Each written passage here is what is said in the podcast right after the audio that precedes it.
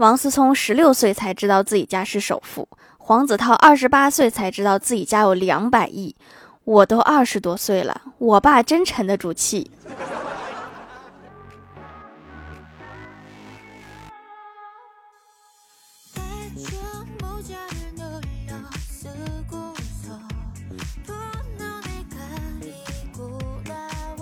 Hello， 喜马拉雅的小伙伴们，这里是糗事播报周二特蒙版，我是你们萌豆的小薯条。上班吃外面的快餐对身体有很大的影响，快餐店的食材大部分都不新鲜，都是用大量的辣椒、味精来掩盖。这些食物吃多了，你的味觉会退化，口味越来越重，给肠胃带来很重的负担。在这里，我郑重告诫各位朋友，珍爱生命，请不要上班。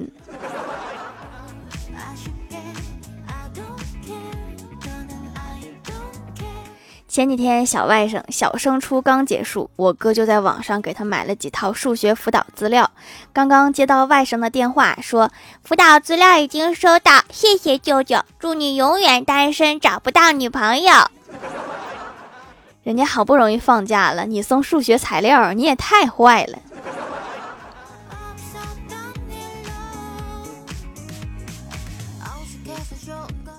中午约欢喜去餐厅吃饭，看到电视上正在放《舌尖上的中国》，我就信誓旦旦地说我要做一个吃货，一定要把他们都吃一遍。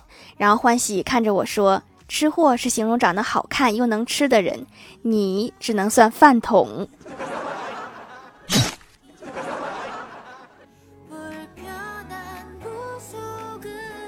我老妈这几天心情不好，我老爸就小心翼翼的表现，生怕惹恼了她。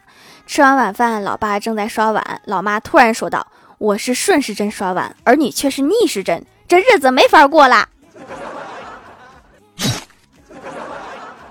这个理由是我没想到的。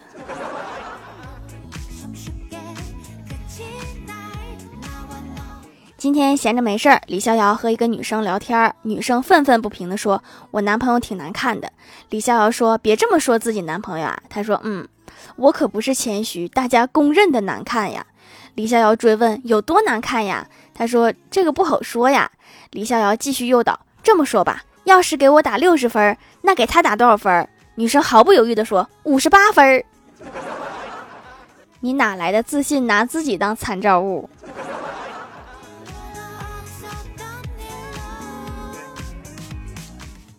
今天上班的时候，在工作群里，李逍遥艾特了一下后勤部门，说键盘上的 D 和 G 中间那个按键失灵了。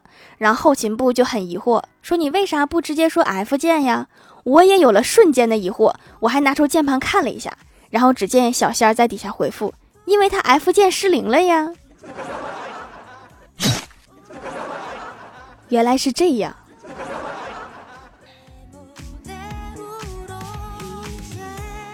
下了班和怪兽兽逛商场，怪兽兽突然感慨说，为什么穷人的朋友就非得是穷人？真的融入不到土豪的生活圈吗？交一个高富帅的有钱人做朋友真的那么难吗？难道穷人就该一辈子做穷人吗？这个社会真的这么不公平吗？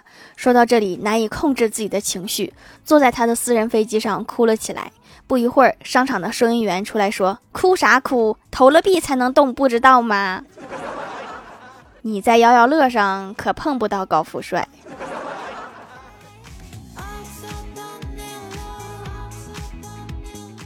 晚上，郭大侠和媳妇儿窝在沙发上，一边吃零食一边看电视聊天。郭大嫂看着一直挂在衣橱外的腰带，对郭大侠说，你就不能把腰带挂里面去吗？郭大侠机智地撇清自己的懒，说，万一坏人来了，我还有个武器。郭大嫂不假思索地说，你是怕人家没东西揍你吧？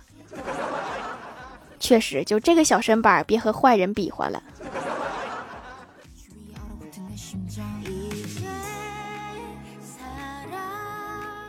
郭大嫂脸上出痘痘了，抱怨道，为什么我脸上老长痘痘呀？郭大侠说，因为老天爷嫉妒你太漂亮了。郭大嫂很开心，看了看老公又问，那你长得也不帅，为什么你也长痘痘了呢？郭大侠说，因为老天爷在惩罚我撒谎。滚犊子！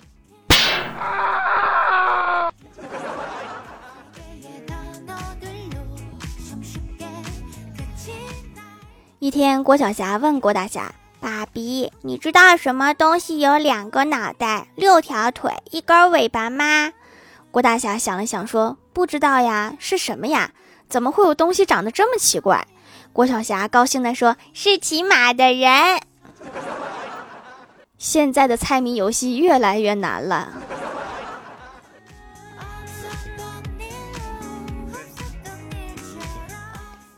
郭晓霞上4年级，老师打电话说郭晓霞的作文涉嫌抄袭。放学后，郭大嫂专门拿着儿子作文本翻看，只见有一篇作文，儿子第一句话写道：“记得上初3的时候。”你这个初3是啥时候上的呀？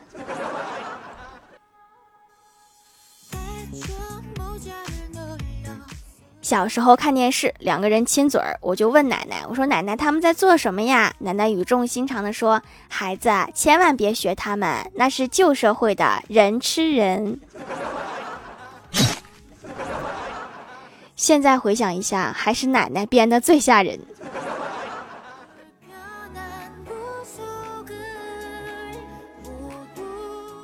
记得上高中的时候，有一次吃完晚饭，我老爸掐灭了烟头，缓缓地说道：“我看闺女手机，发现她恋爱了。”我妈特别镇定，她说：“多大点事儿，没发朋友圈，说明不是真爱。”还是老妈懂我呀。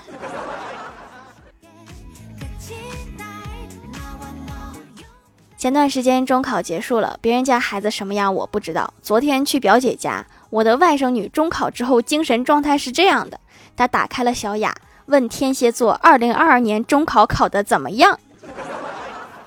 信星座的和不信星座的都沉默了。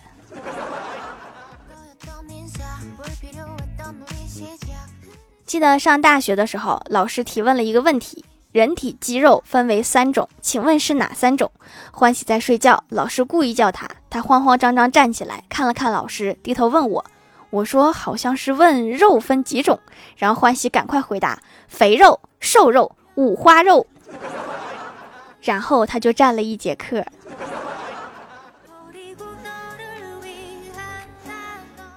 嗨，蜀山的土豆们，这里依然是带给你们好心情的欢乐江湖。喜欢这档节目可以来支持一下我的淘小店，直接搜店名“蜀山小卖店”，蜀是薯条的薯就可以找到啦。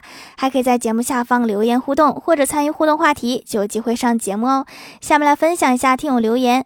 首先第一位叫做薯条酱别拖鞋自己人，他说一个男子上火车，靠窗坐下，车开后利索的掏出一只烧鸡，帅气的揪下鸡脑袋，很潇洒的把整只烧鸡的身子嗖的一下扔出窗外，然后盯着手里的鸡脑袋发呆了一会儿，开始啃。我猜他应该是扔反了。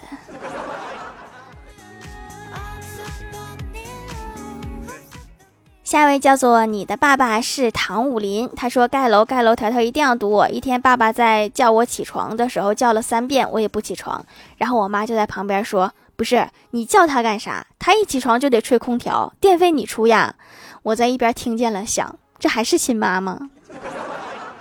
不开空调也睡不着啊。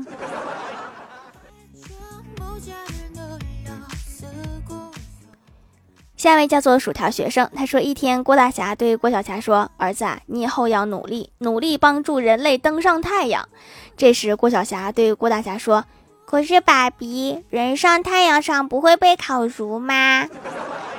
这时郭大侠生气的对郭小霞说：“笨蛋儿子啊，你不会晚上再上去吗？”有道理呀。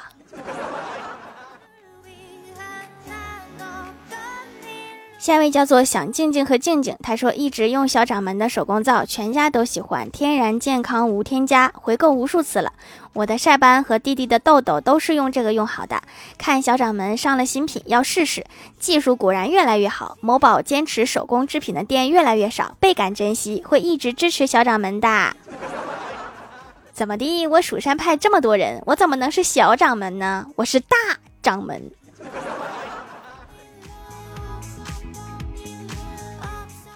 下一位叫做彼岸灯火，他说跟老公出门，远远看见一个烤鱿鱼摊，我就说：“老公啊，看见烤鱿鱼我就想吃，怎么办呀？”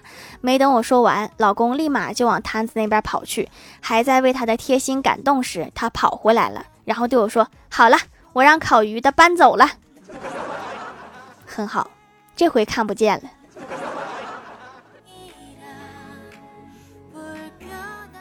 下一位叫做做饭巨难吃，他说蜀山派条最帅，我和孩子手机互相定位，孩子看我定位，看我快回家赶紧出去吃饭，因为我做饭太难吃，而我看孩子定位，看他快到家赶紧做饭，让他没有机会去外面吃。好家伙，整得像谍战片一样。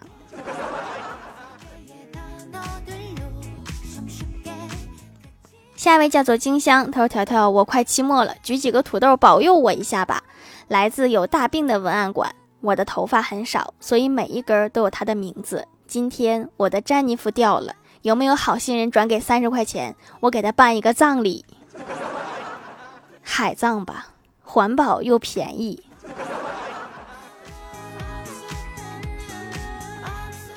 下一位叫做子涵的辣妈，她说第2次买七子白皂皂来，第一块用完了自己没有什么感觉，还是同事说我白的，我一想那得继续用呀，这次多囤点，都说手工皂越久越温和，用一块囤起来3块，我要白的发光，白成电灯泡。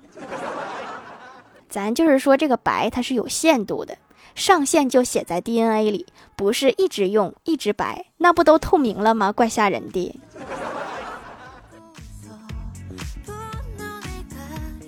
下一位叫做佩 POF， 他说3个男孩同时追一个女孩，女孩说你们游遍全世界回来，我在选择。第一个男孩去了欧洲、美洲和非洲，第2个男孩去了澳洲，第3个男孩回到女孩身边，绕着女孩走了一圈，说你就是我的全世界。女孩非常感动，流着泪选择了他们之中最有钱的那一个。我也好感动呀，但是你能告诉我为什么就绕着女孩转了一圈，她是一个城市都去不起吗？是有多穷？下一位叫做蜀山派的大冤种，他说蚂蚁和大象结婚不久，大象就没了，蚂蚁一边埋大象一边痛哭，说亲爱的你怎么这么早就去了，我这辈子不干别的就埋你了。这辈子都不够啊，得祖孙好几辈人才行。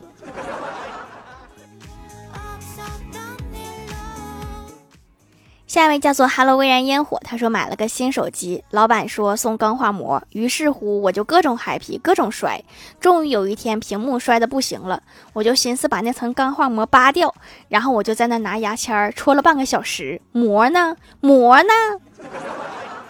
要不你翻翻之前那个快递箱里是不是有一个膜。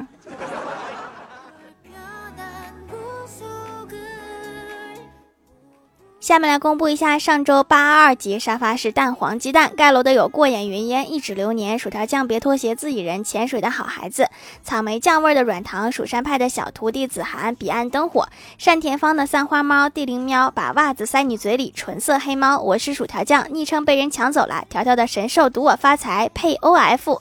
感谢各位的支持。好啦，本期节目就到这里啦，喜欢我的朋友可以点击屏幕中间的购物车支持一下我。以上就是本期节目全部内容，感谢各位的收听，我们下期节目再见，拜拜。